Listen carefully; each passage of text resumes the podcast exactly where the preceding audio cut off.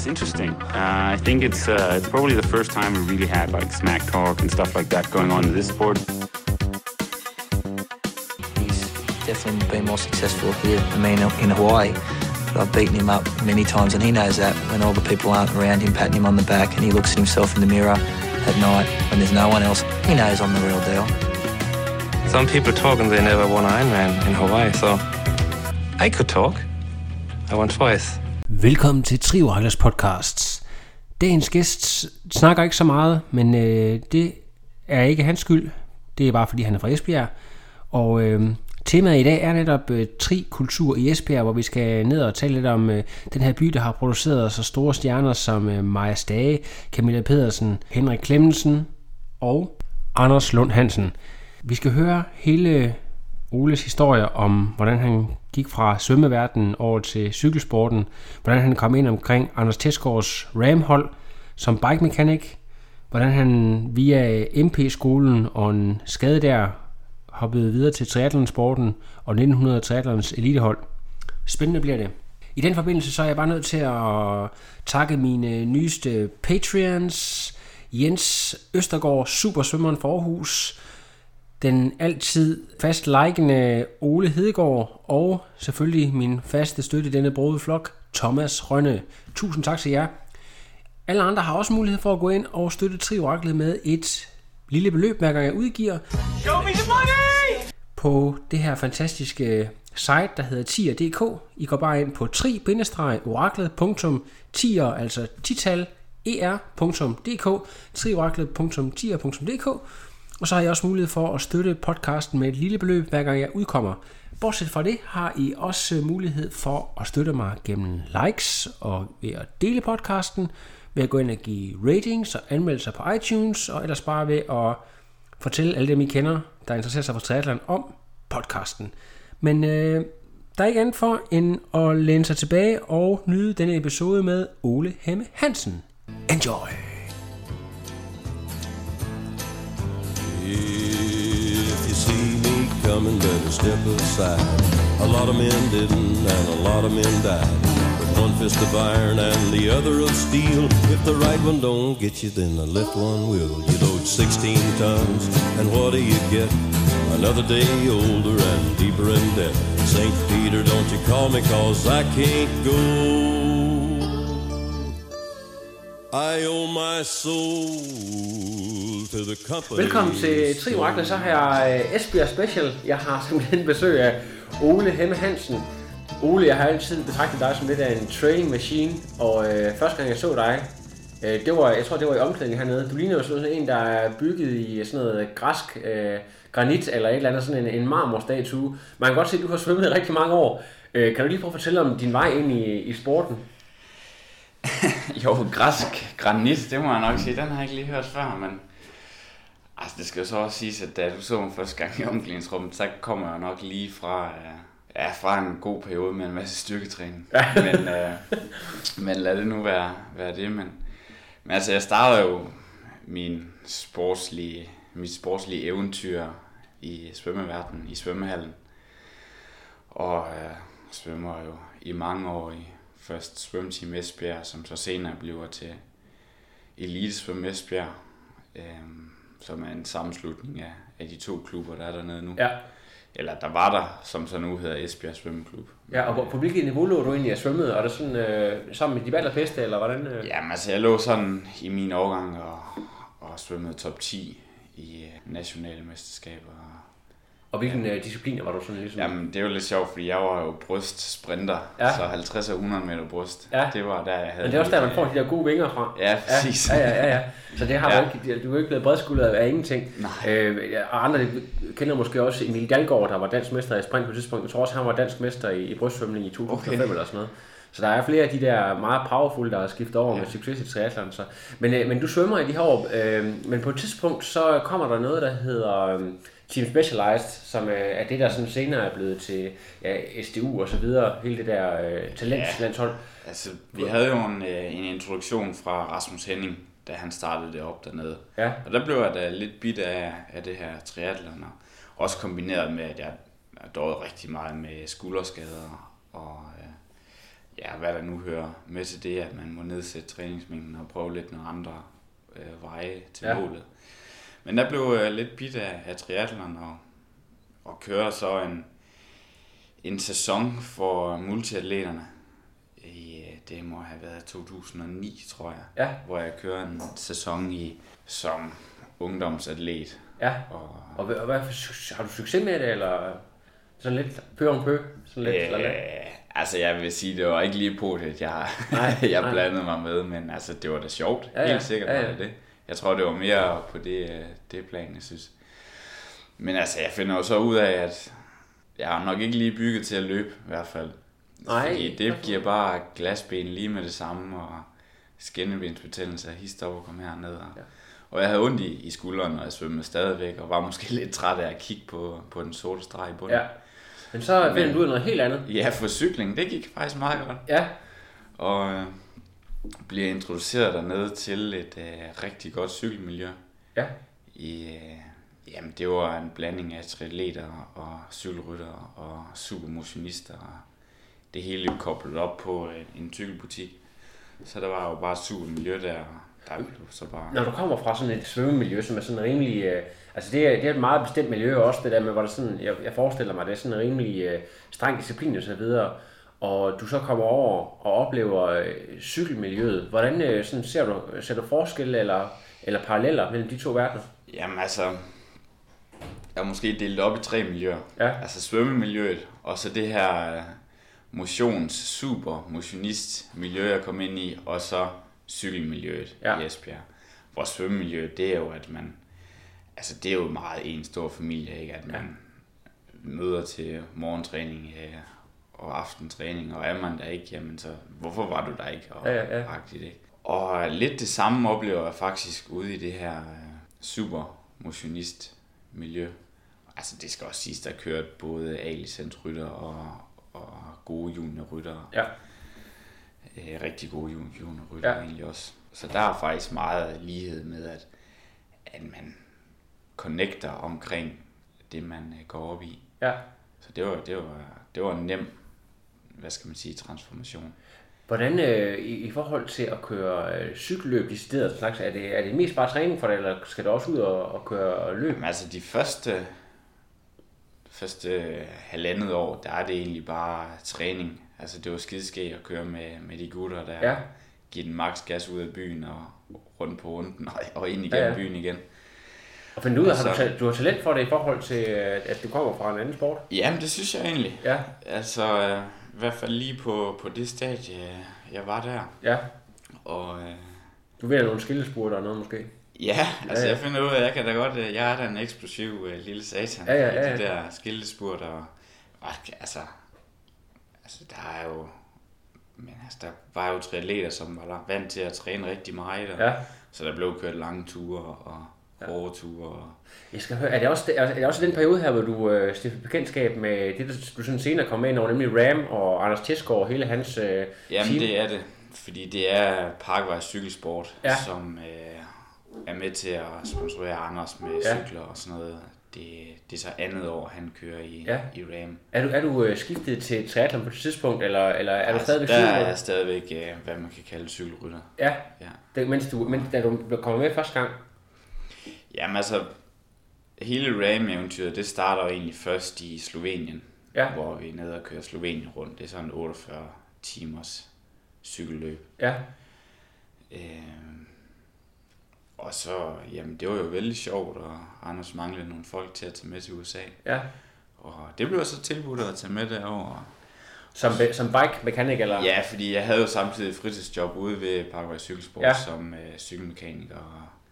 Og, ja, jeg havde bare stor interesse for at rulle med cykler. Ja, Og det, det kunne han godt bruge. ja. Kan du lige prøve at fortælle om det der med, når, når man kører? Altså, Rand, det jo, der er mange, der sådan har set det på YouTube og måske fulgt lidt med. Der var også en øh, dokumentar med Chris McDonald, øh, som mange måske har set tilbage fra 2006. Altså, det er, det er virkelig ekstremt. Kan du lige prøve sådan at, at sætte en ord på det der, hvor, hvor vildt det egentlig er? Fordi altså, dem, der, dem, der kører, de er jo selvfølgelig stre- stressede, men, men jeres, I sover nærmest heller ikke.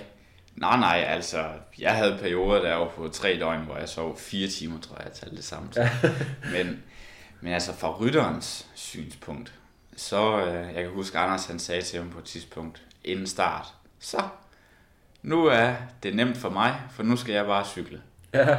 Okay, fair nok. Men jeg tror, det der driver værket for de her ekstreme cykelryttere, det er jo det, er jo det samme, som driver det for alle os andre. At Ja. man vil gerne være en del af et fællesskab. Man vil gerne være del af noget. Og om man så kommer først eller sidst, eller altså bare det, at man, man er en del af det, det tror jeg virkelig øh, er det, der driver det. Ja. Men man kan så sige, at i Anders' situation, der er han virkelig også meget afhængig af at have et stærkt hold bagved. Ja. Og det er jo også noget, der, der virkelig driver mig som person. Det er det der med at, at have et, et team, man kan arbejde sammen med. Ja. Hvad var det, der gjorde, at han, han var så ekstrem? Altså, det var det der med, at, at han, altså, han lå jo øh, og var helt med op blandt de allerbedste. Altså, der kommer jo folk fra hele verden og kører det der. Ja, altså, ja. altså, hans, hans mindset, øh, altså, hvad, hvad, hvad var det, der gjorde, at, at han virkelig var så øh, talentfuld en, en rytter inden for den her sportsgren? For det første, så har han jo en kæmpe motor. Ja. Altså, det er der ingen tvivl om, og en kæmpe udholdenhed. Og så er han bare så stille og rolig en person. Altid smilende, Ja. glad. Øhm, tager tingene, som det kommer. Ja. Kigger ikke øh, langt ud i fremtiden. Selvfølgelig kigger man langt ud i fremtiden, når man Ja. kører ram, men, men sådan hans målsætning, det var hele tiden, først så skal vi gennemføre, og når man så har gennemført, så kan man kigge på at gøre det hurtigt, og, Ja. men hele tiden have nogle delmål på turen og på træningen op til. Øh, men også det, som, som gik meget øh, igen på turen, det var, at han ville have kontakt til os. Ja. Altså, fordi han ville jo være en del af teamet. Ja. Og selvfølgelig var han en del af teamet. Og vi havde jo radiokontakt hele tiden ud Ja. ja. til ham. Øh, så han skulle høre, hvad der foregik i bilen. Og, hvad, og når vi kørte igennem nogle bestemte byer, så skulle vi høre lokal musik. Ja. Og, så det var også meget mere at nyde naturen og nyde turen. Ja, okay. Så det var meget mere altså, den der, hvad kan man sige, fællesskabsting, end det var sådan et ego-projekt. Ja, helt bestemt. Okay. Helt bestemt. Øh, hvad hedder? Der sker jo desværre det tragiske, at øh, Anders blev påkørt anden gang i det år. Hvordan øh, hele den der situation, det der med midt om natten, stress og sådan nogle ting der, kan du prøve at... Altså det er ikke fordi, vi sådan skal rippe op i, i dårlige minder, men jeg tror alligevel, der var mange, der, der ville synes, det var interessant at høre fra nogen, der var tæt på, hvad der, hvad der egentlig lige foregik i, i timerne før og, og lige efter det der kæmpe, kæmpe chok, der rammer det her fællesskab som sådan en, øh, en granat nærmest. Jamen, altså... Ja, i timerne før, der lå jeg og sov. Ja, ja, ja. ja. Midt, midt om natten, ikke? Jo, midt om natten. Det hele sker jo midt om natten. Ja, Det første, jeg tænker, det er jo bare, ej, det er bare løgn. Ja. Så tæt på mål. På det tidspunkt, så der er kender jeg 600 km fra, mør, fra mål. ja, ikke? Ud af- 600 km fra mål. Eller Ja. sådan noget. Så på det tidspunkt kender jeg jo slet ikke omfanget af det, hvad der er sket og sådan noget. Fordi at Ja. jeg, jeg, som sagt, ligger og sover i autocamperen Ja. ja. nogle 100 km længere fremme. Men altså, vi vender jo bare tilbage, og så får vi vide, at han er på det her bestemte hospital. Ja, tager vi derind og finder så ud af, af alvoren i det hele. Ja. Hvad, hvad gør man? Er det kontakter Danmark øh, simpelthen øh, sætter gang i noget? Er der, har I Jamen, altså, man- lavet en procedure i, i forhold til sådan en øh, nødprocedure, hvis sådan noget skulle ske, eller er I sådan lidt grebet af...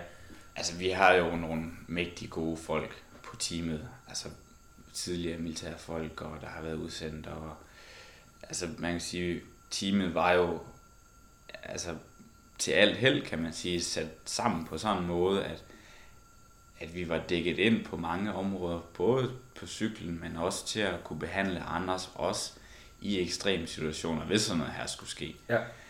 Øh, men altså, man må så også give stor kado til det øh, amerikanske sundhedsvæsen, fordi ja. det var sat godt nok hurtigt. Ja, Altså, der, det var jo helikopter på stedet. øh, Ja.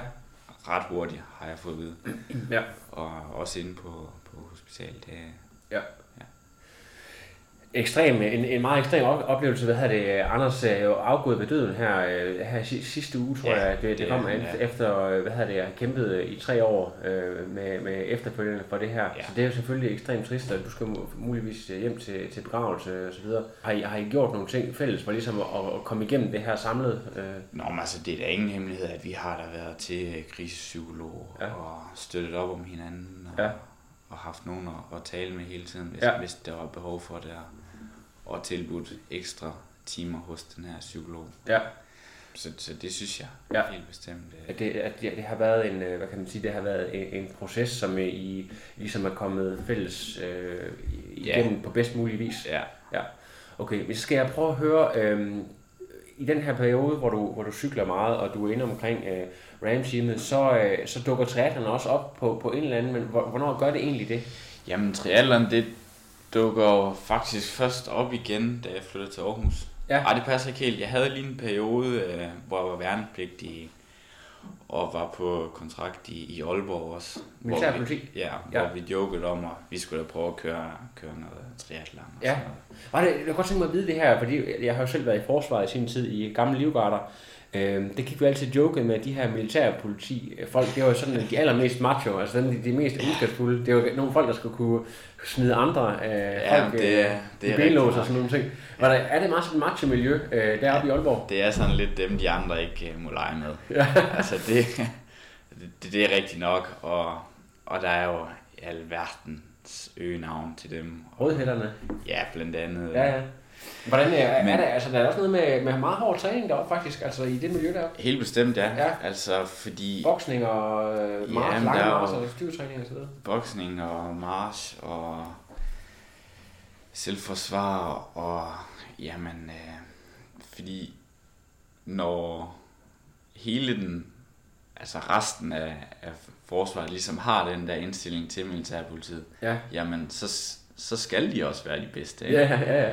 Altså, de skal være hurtigst på forhandlingsbanen, og de skal have den flotteste skjorte. Det er måske svært at konkurrere med garderne, Ja, ja, ja. men, øh, men stadigvæk, altså, man skal lige være lidt på forkant med det hele. Ja, Og så jo, der blev trænet benhårdt, øh, men altså samtidig så er det jo en, en politiskole, så, så der var jo meget teoretisk stof også omkring, øh, men, men meget af det der, kan man sige, viljen til at træne hårdt, og det der med også den der måske øh, smag for sådan noget som triathlon, øh, var det også noget, der blev vagt der igennem øh, MP-skolen? måske ikke lige direkte i triathlon, men, men igen det der med at at udforske grænser og se, hvor langt kroppen den kunne, kunne nå. Ja, ja. Og, øh, og så igen vender jeg lidt tilbage til det her fællesskab, ikke? Ja. Fordi jo, turen over USA, der, der bliver man virkelig også knyttet sammen, ikke? Når Ja, ja. man er ni mand i en autocamper Ja. over Ja, sådan. 12 dage, ikke? Ja, ja, jo, jo. Og det samme igen inde ved militærpolitiet, ikke? Altså det er, fordi det er, det er en hård uddannelse, Ja. og man kommer ikke igennem det ene mand. Det Nej. gør man ikke. Så det er, det er sådan lidt, øh, sådan, øh, hvad kan man sige, jægerkorpset light, kan man sige, altså hvor, man, hvor det sådan er sådan uh, udskilling af de svageste led, kan man Jamen sige. helt, helt sikkert. Ja. Og det skal da heller ikke være nogen hemmelighed, at, at på en af de her kontrolmars, som vi havde, hvor altså der ender jeg også med at gå mig selv i stykker. Ja, ja. At jeg går mig simpelthen til et træthedsbrud Ja. i, i foden, som så ender med at blive, blive stoppet deroppe. Ja. Men så heldigvis bliver starten på noget nyt, kan man Ja, ja. sige. Ja, ja. Hvor til jeg så flytter her til Aarhus og, og tænker, nå, det kan da godt være, at jeg skal prøve at løbe et halvmarathon. Ja. Starte op med at svømme lidt, og så kunne det da godt være, at det der Første gang du, du, skulle du, du nævnte jo selv før, at øh, det der med løb, det var måske ikke sådan lige det, du var bygget til, men, men første gang du løb et halvmarathon, hvad, hvad løber du egentlig det på? Jeg løber Lillebælt halvmarathon med, øh, sammen med min søster, Ja. og jeg løber omkring 21. Ja, og det er jo alligevel, altså jeg tror, jeg, jeg vil sige, øh, hvis jeg skulle løbe 21, så bliver jeg skulle stramme rimelig meget an, så du har alligevel motoren til det, selvom du mener, Ja. du er en naturlig løber. Altså, jeg er jo ikke bygget som løber, men motoren har jo været der, og Ja. helt sikkert teknikken har jo ikke været den flotteste, men, men altså, den blev jo bare most igennem med Ja, ja. gode lovmuskler. Ja, ja, så og du har det. jo, øh, sidenhen har du også været nede og løbe, øh, jeg tror det er sådan noget afsluttende sådan i, i, på halvlejen, men øh, 1.15 eller sådan noget, tror du, du var nede og løbe, det ikke? Ej, ej, det har jeg ikke. Ikke 1.15. Ej, men, øh, dog ikke. Men, Men, jeg, har men langt løbet, jeg har løbet 1.15 på Odense halvmarathon. På den hel, okay, det er så på enkeltstående. Ja. Ja, okay. Så det er, det er alligevel, kan man sige, for en, en gut, der, der siger, ej, det der med løb, det er ikke, så, så har du alligevel, øh, du har alligevel motoren Ja, til at... Øhm, altså, så kommer der jo en periode, hvor du, du kommer til Aarhus og så videre, og øh, kommer ind omkring eliteholdet og så videre. Kan du, hele den der, det der med at komme til Aarhus, det er jo sådan lige opstarten, det der med, at øh, man er ved at opbygge et elitehold hernede, og du er faktisk med øh, helt fra start af, øh, dengang vi ved at bygge det op. Hvad er sådan din oplevelse omkring hele den der periode? Jamen, øh, altså det første jeg oplever, det er jo altså, åbne arme og komme og være med. Det er skideskægt. Ja. Det er jo dengang, hvor Helbo og Christian Broløs og Hyllelund er, er virkelig dem, der, der styrer triathlonverdenen hernede, Ja. ikke? Og jeg blev så inviteret med til at, køre uh, DM Hold. Ja. Og det er jo, altså jeg har kørt DM Hold en enkelt gang før Ja. med nogen fra Esbjerg. Og det, det er jo øh, simpelthen noget af det bedste, jeg ved. Ja, ja. Hvis ikke det bedste, jeg ved. Ja. Det er at køre DM Hold. Der er Ja, ja. virkelig et hjerte, der brænder for det. Ja, ja. Og det bliver egentlig startskud til det. Og så kommer der også rigtig gang i, i Torben Rokkedal Ja. og hans øh, vision og mission om at lave et stærkt træningsmiljø. Og det er jo, det er jo sådan noget, der taler direkte dig, for du, er meget, Ja, godt, du går meget op i fællesskabet, men, men det er jo ikke nogen hemmelighed. Vi kan godt sidde og snakke sådan lidt, øh, når, her når vi er på podcasten, så er vi jo meget ærlige altid. Det der med, ja. de der personligheder, der er nogle meget stærke personligheder, blandt andet Henrik Hyllelund, ikke, som, som øh, på det tidspunkt laver nogle helt vanvittige resultater, og i kraft af de resultater har han jo også rigtig meget indflydelse.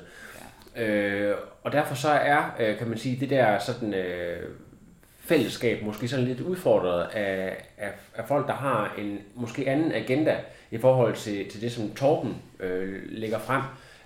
Oplever du øh, altså, kan man sige, vanskeligheder ved at få, få øh, etableret det her fællesskab i, i, i de første år, eller, eller hvordan, øh, hvordan ser du det egentlig? Altså, jeg synes ikke, jeg oplever nogen vanskeligheder eller konflikter eller noget i den dur, fordi det kommer egentlig inden fra, fra kernen af. Ja. Altså inden for klubkernen af, at det nye fællesskab starter. Og det er jo nye, man kan også se dem, der er på eliteholdet i dag. Mm. Der er jo faktisk, jeg er jo rent faktisk alderspræsident på Ja, eliteholdet, ikke? Ja, ja, ja, det var Ikke den ældste, men det er mig, der har været der længst tid. Ja, ja. Øhm, så det kommer ligesom nedefra, og det kommer inden for klubben af mm. det nye øh, miljø her. Mm. Og det, noget af det, som jeg var måske mest imod på det tidspunkt, det var også skældningen mellem subilite og elite Ja. ja. Jeg kan godt se fidusen i at have et subilite hold, men jeg synes, at der var en øh, unødig øh, mur imellem de to grupper. Ja. Og den bliver så også fjernet, øh, synes jeg, øh, er en rigtig god ting. Så hvad hedder det, tror du, at øh, det, at man har fjernet det der begreb, en subelite, det øh, er med til, at det først er nu, at der er den her, man kan sige, i fællesskab er vi stærkest, som man, som man ligesom har som motto. Ja, hernede. fællesskab At- er vi stærkest. At, at, at, at det ligesom øh, først træder i kraft nu, fordi jeg har, jeg har sådan lidt øh, gået og grint lidt. Jeg tænkte, jamen det, det, det siger de jo godt nok, men øh, ah, hvis du går ind og prikker til det, så, så, er det, så er det måske sådan lidt mere, øh, altså man går 2 og 2 og 3 og 3, altså man man er godt nok det her elite-miljø, men det er godt nok splittet meget op, hvor det, hvor, hvor det virker til nu, at, at nu er man virkelig, virkelig en, en større enhed. Altså, Ja, altså for mig, der har ordet subilite altid været lidt negativt præget. ja, Og det er også rigtigt, at man har været meget splittet op i 2, 2 og 3 og 3. Ja. Men vi har altid kunne finde ud af at træne sammen og kommunikere. Og altså man kan tage i dag. De fleste af os har en lang løbetur i dag. Det er måske ikke lige det samme program, men alligevel så bliver der lige skrevet inde på elitesiden, at hvem løber hvad i dag, hvad tid og hvorhen. Og så lige prøve at koordinere noget. øh, ja. Så du oplever også, at, at, klubben er kommet langt i forhold til det der projekt, som, som Torben satte i søen for nogle år siden. Ja, det synes jeg. Ja, Det synes jeg, at vi er. Ja. Og det er ikke kun i eliteholdet, altså på eliteholdet, altså i den interne gruppe der. Jeg synes, at der er mange, fordi nu bruger jeg godt nok selv ordet subelite igen, men der er jo virkelig et stort opland med højt niveau lige under eliteholdet, ja, som presser på, og som også virkelig vil kunne lave nogle gode resultater. ja. Og dem øh, synes jeg, at vi er gode til at, at snakke med og få med ud på træningerne. Du, du er også aktiv træner i klubben. Altså he- hele det der med at, at, at, at være øh, aktiv, det der med, at du, du bruger din øh, sparsomme tid ved siden af dit øh, meget krævende studie nede på bassinkanten og så videre. Kan du prøve at fortælle lidt om det der med, hvorfor du vælger at, at, at bruge øh, så meget tid på også at være træner og så videre? Også cykeltræner i øvrigt. Ja, det er et godt spørgsmål. Altså, jeg startede jo som, jeg vil ikke kalde mig cykeltræner, men som cykelkaptajn, Ja. og altså få det til at fungere aktivt. Ja. Øh, og, og effektivt, og, og afviklingen af det, ikke også? Øh, men så er jeg så også blevet svømmetræner. Og jeg har altid spurgt, at øh, jeg skulle aldrig nogensinde være svømmetræner. Nej. Det, det gad jeg godt nok. Nej, nej, nej.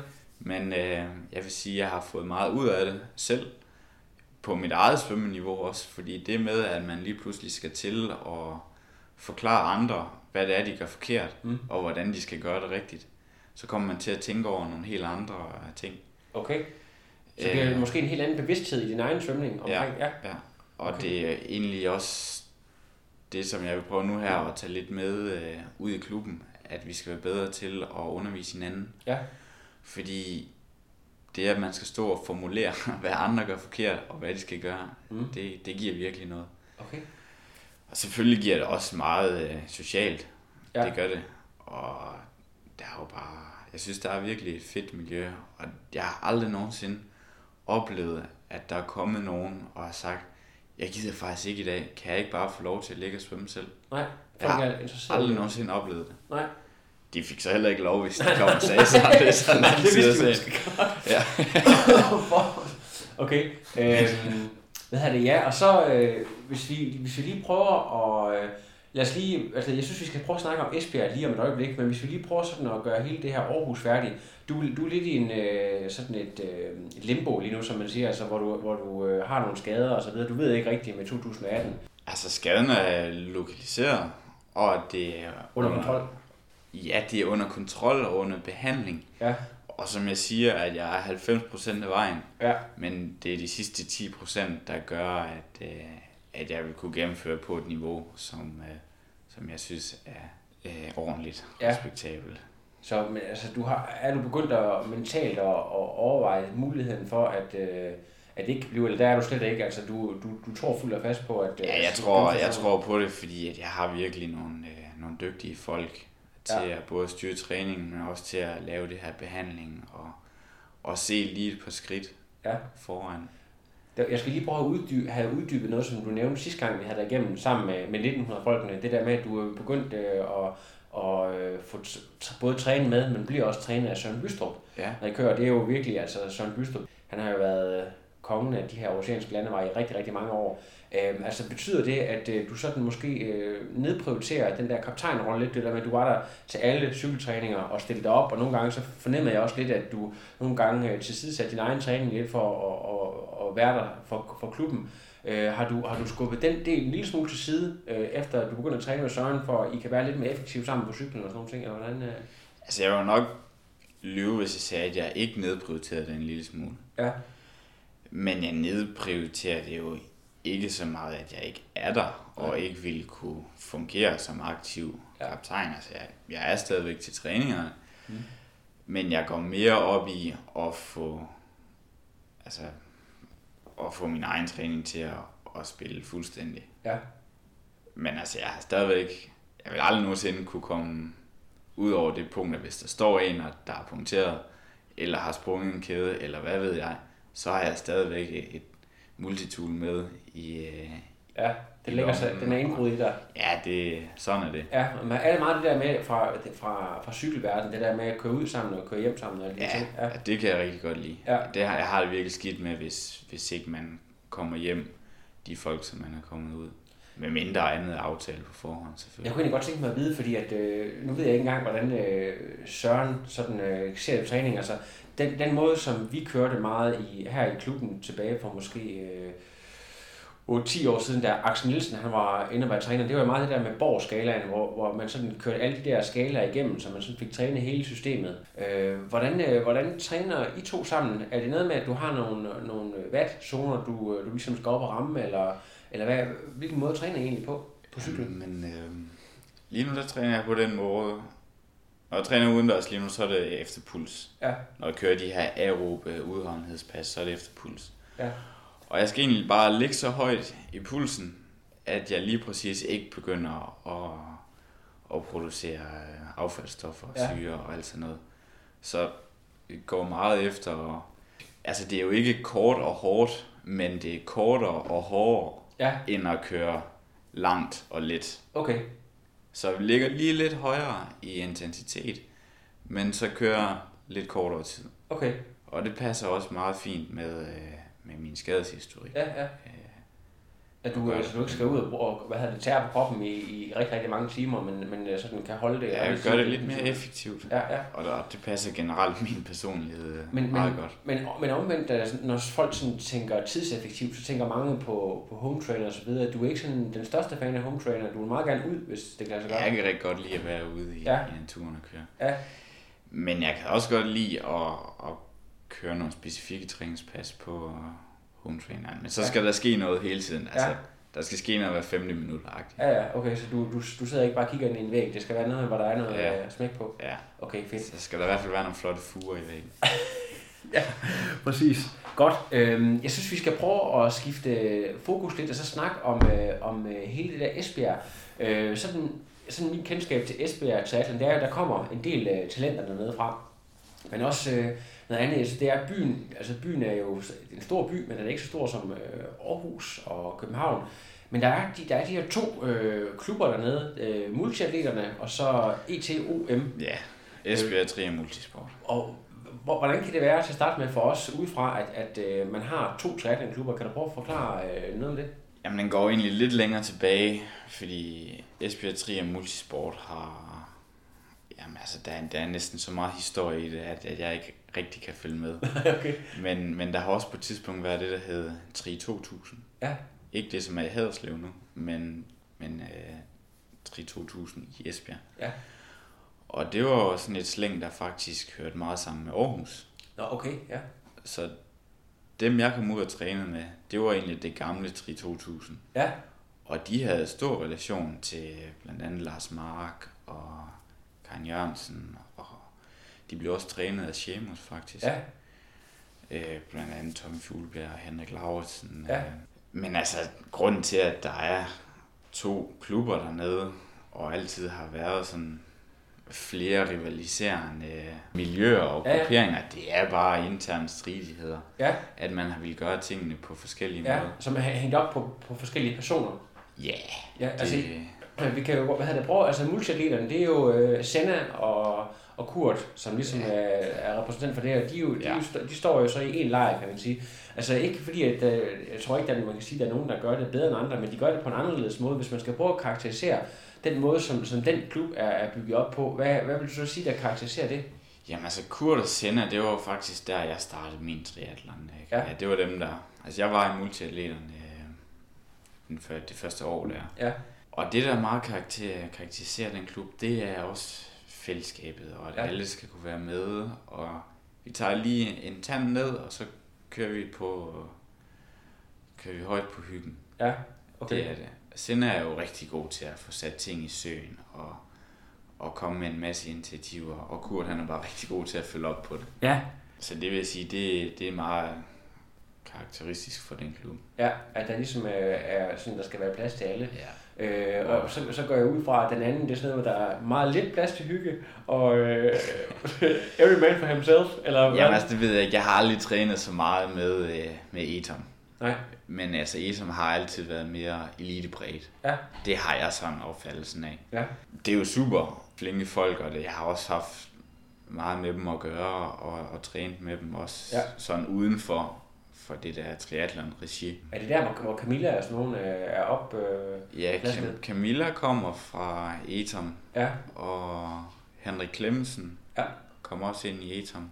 Anders Lund var så i i multi. multiatleterne. Ja, Vi startede der samtidig. ja, Maja, det er vist også Eton. ja, Ja, det er det også. okay. Nu name dropper du lige nogle, øh, nogle af de, de største profiler.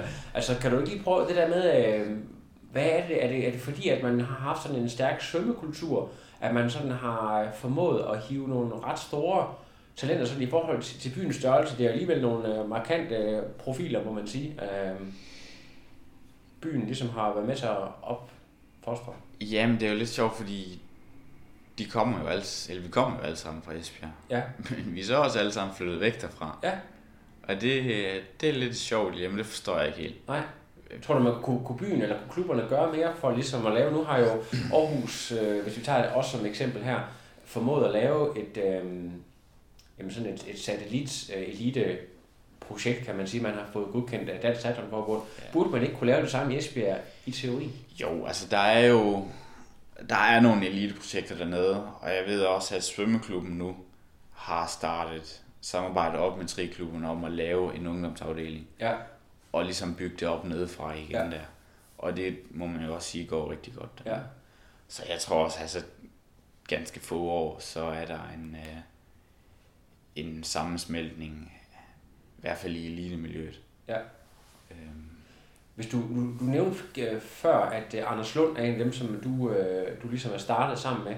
Han har jo et, øh, et, et ganske usædvanligt talent, i specielt inden for, inden for løb. Øh, Jeg husker stadig, jeg tror var det i IKAST for nogle år siden, hvor han, jeg tror han formåede at vinde, hvor han løb øh, de sidste afsluttende, afsluttende løb på sådan noget 2,55 per kilometer Ja, eller sådan ja, det var helt Altså det er jo øh, lige, øh, lige øh, var tæt på at vinde DM i, i cross her for DM Kort Cross, ja. Der hvor Alberte vandt, hvor han øh, blev, blev to år til DM. Ikke?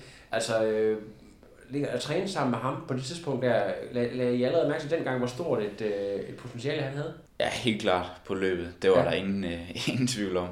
Altså, jeg trænede egentlig mest sammen med hans storebror, Ja. øh, Peter, i svømmehallen. Og jamen, har trænet rigtig meget sammen med Peter, og vi har bygget Lego sammen, fra vi var helt små. Ja.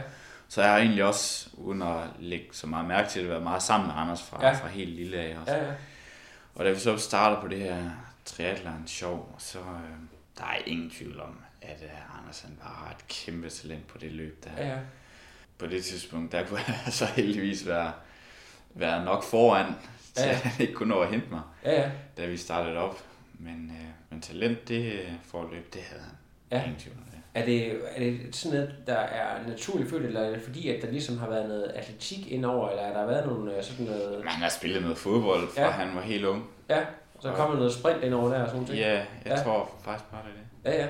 Og så, hvad hedder det, sådan en som uh, Henrik Clemmensen, hvor i forhold til, er han noget yngre end dig, eller? Ja, Clemmensen, han er 93'er. Ja, Klemme har jeg gået på gymnasiet med. ja.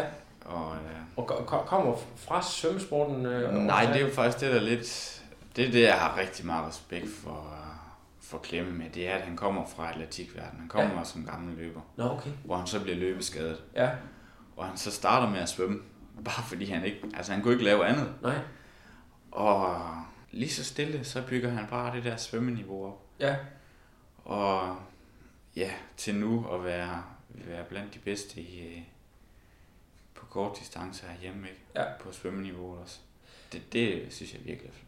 og så øh, selvfølgelig, øh, som Esbjerg-person, så er Camilla Pedersen er jo den, som øh, alle måske sådan øh, kan relatere til. Også hvis man ikke kommer fra Esbjerg, og også måske endda, hvis man ikke rigtig kender triathlon, så kender man hende. Altså jeg kan huske, at øh, hun var jo sådan relativt gammel på det tidspunkt, hvor hun blev hørt som et talent, også på det her Specialized. Var det, var det samtidig med dig, eller, øh, og du kendte hende måske allerede fra svømningen dengang?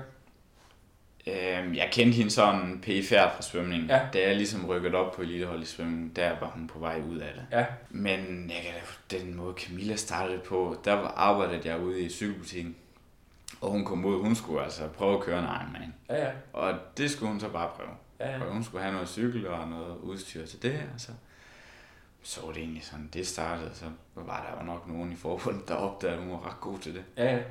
Men ja, altså, jeg havde nogle, nogle træningssamlinger med det der Team Specialized sammen med Camilla også. ja. Øhm, så ja, det var faktisk samtidig som uh, Anders og jeg startede. Når du er inde omkring det her team, eller Rasmus Hennings hold, er det så primært fordi, at øh, de, de gik jo meget øh, målrettet efter svømmere til at starte med. Altså, øh, hvor langt er du egentlig på det tidspunkt fra, og der, der er sådan nogle krav til og så videre. Øh, Ja, jamen, jeg er et stykke fra. Ja. Altså, jeg er ikke, jeg har ikke niveau til at være med i, i det team der. I hvert fald ikke på, specielt ikke på løbet. Nej. Og jeg mangler også stadigvæk noget på svømning. Okay, Fordi jeg kommer, altså jeg var brystsvømmer, 50 Ja, ja, ja. ja. 100 meter brystsvømmer. Ja, ja.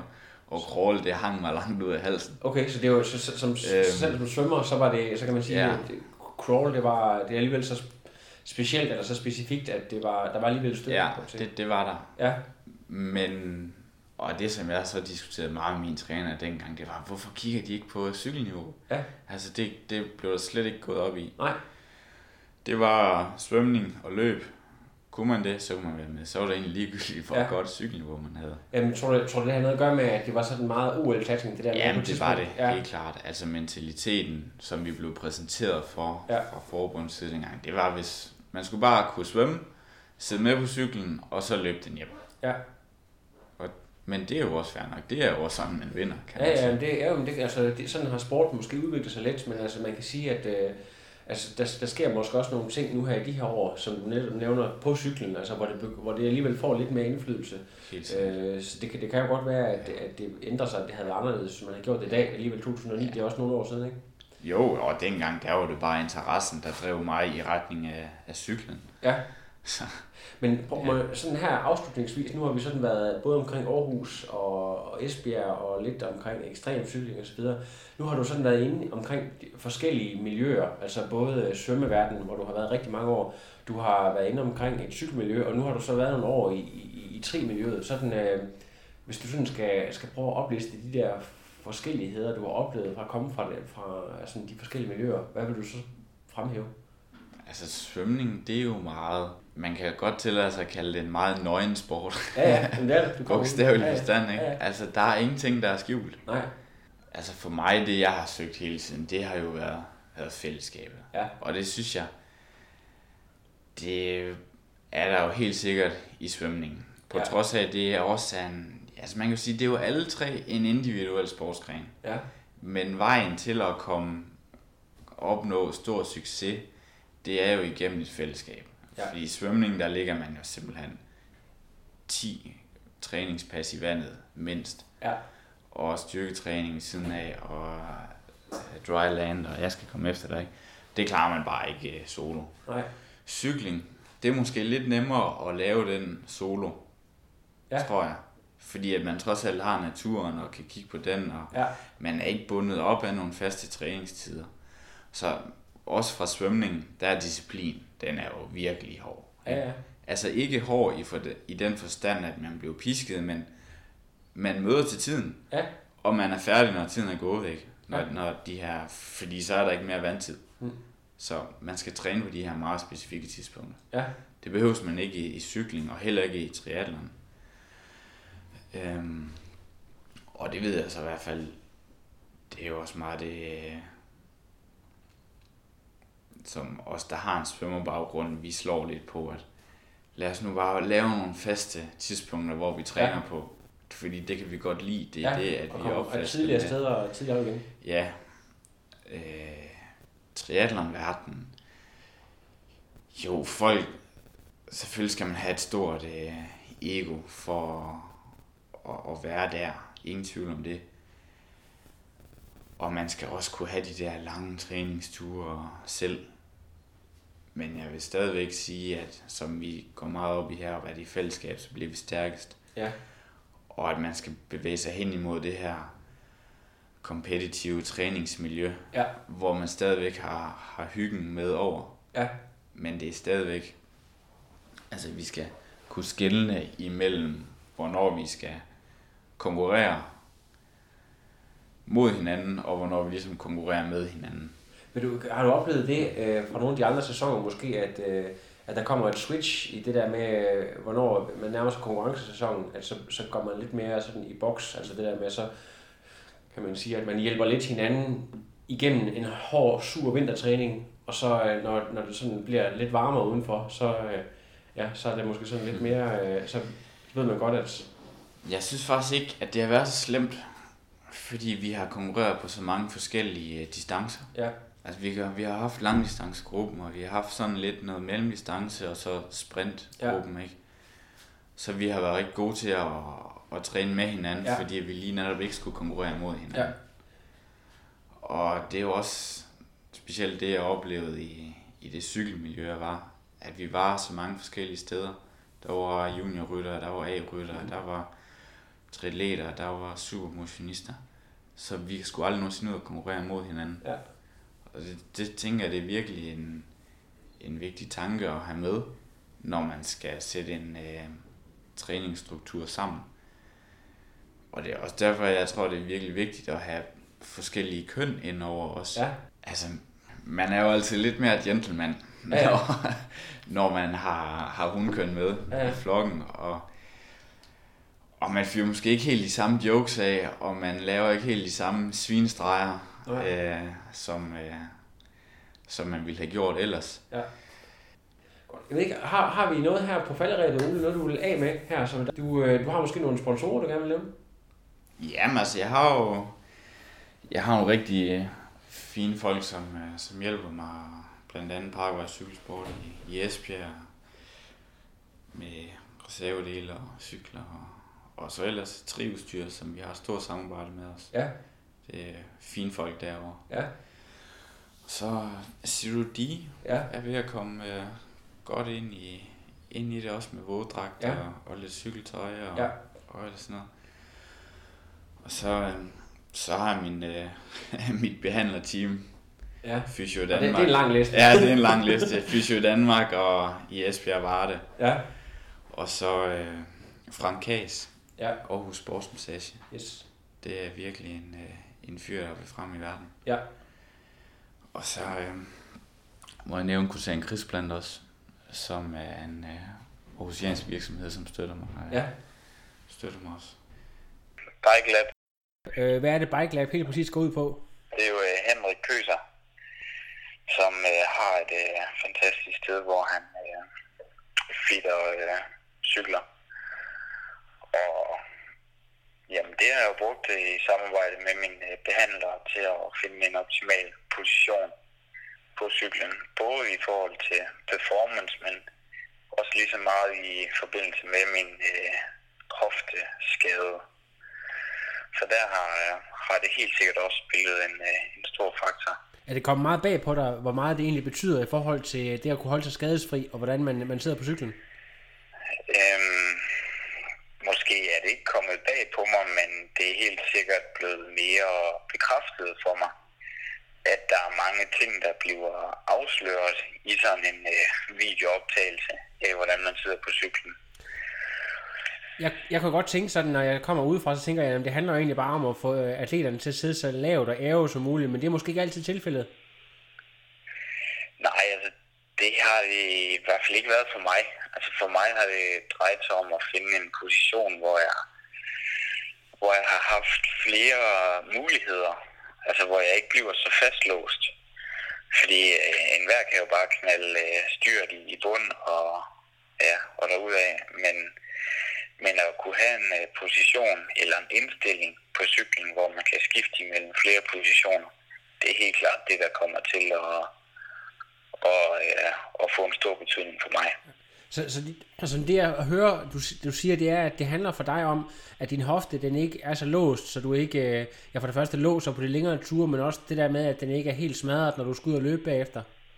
Ja, det er helt rigtigt. Ja. At jeg simpelthen kan få noget variation i det under cykelturen. Hvor lang tid tager det egentlig at finde frem til sådan en position? Er det, er det mange timer, øh, hvor du er nede flere gange, eller hvor lang tid har det taget at finde frem til den position, du har nu?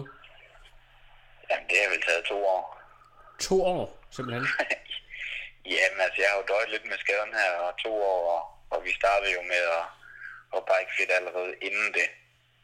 Så, øh, ja. Yeah. Hvor, og, hvor, og hvor, øh, hvis man er interesseret i at komme ned til Henrik Køser nede hos Bike Lab, hvor er det så, man kan finde ham hen? Jamen, han er på Facebook og bikelab.dk.